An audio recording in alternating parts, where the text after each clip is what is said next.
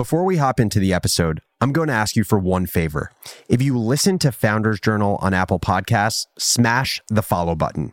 And if you listen to it on Spotify, smash the follow button too. This way, every time a new episode comes out, you'll be the first to know. Also, if you have any friends, coworkers, or fellow business builders that you think would benefit from the pod, tell them about it. Invite them to the party. Now, on to the show. What's up, everyone? This is Alex Lieberman, co founder and executive chairman of Morning Brew. Welcome back to Founders Journal, my personal audio diary, where I give you, the business builder, the tools you need to think better in order to build better, whether that's building a business, a team, or a new product. Today, I'm talking about why following your passion is bullshit. Let's hop into it. How many times have you asked yourself, What am I passionate about? And how many times have you seen the cookie cutter advice of follow your passion? If I'm being honest, I've asked myself what I'm passionate about nearly every single day since leaving college six years ago. Although it's a well intentioned question that many of us have and try to work through as we navigate our careers and lives, I don't think it's the right one to ask. And here's why as we ask ourselves, what am I passionate about in an effort to find joy in what we do, the question creates a level of pressure, a level of weightiness that ironically makes it impossible to be passionate no matter how much we enjoy what we're doing.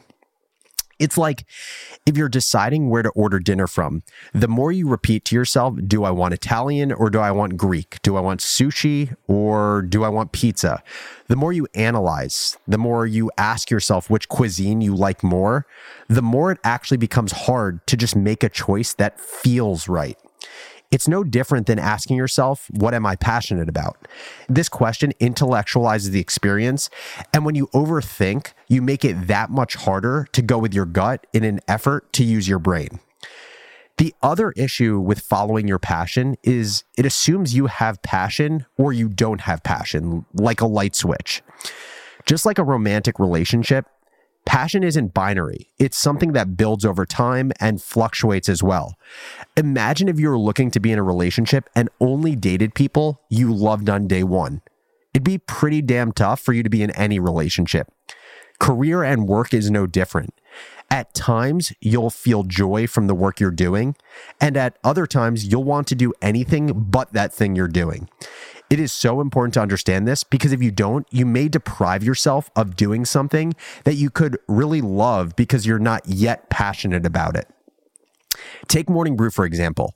When we were starting Morning Brew, Austin and I weren't passionate about digital media or passionate about business news.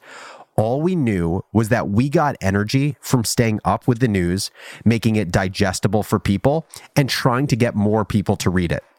And as I kept doing those things and saw there was an opportunity for Morning Brew to grow beyond the nascent newsletter we had started with, this concept of learning about an industry and building something valuable for people gave me a ton of energy.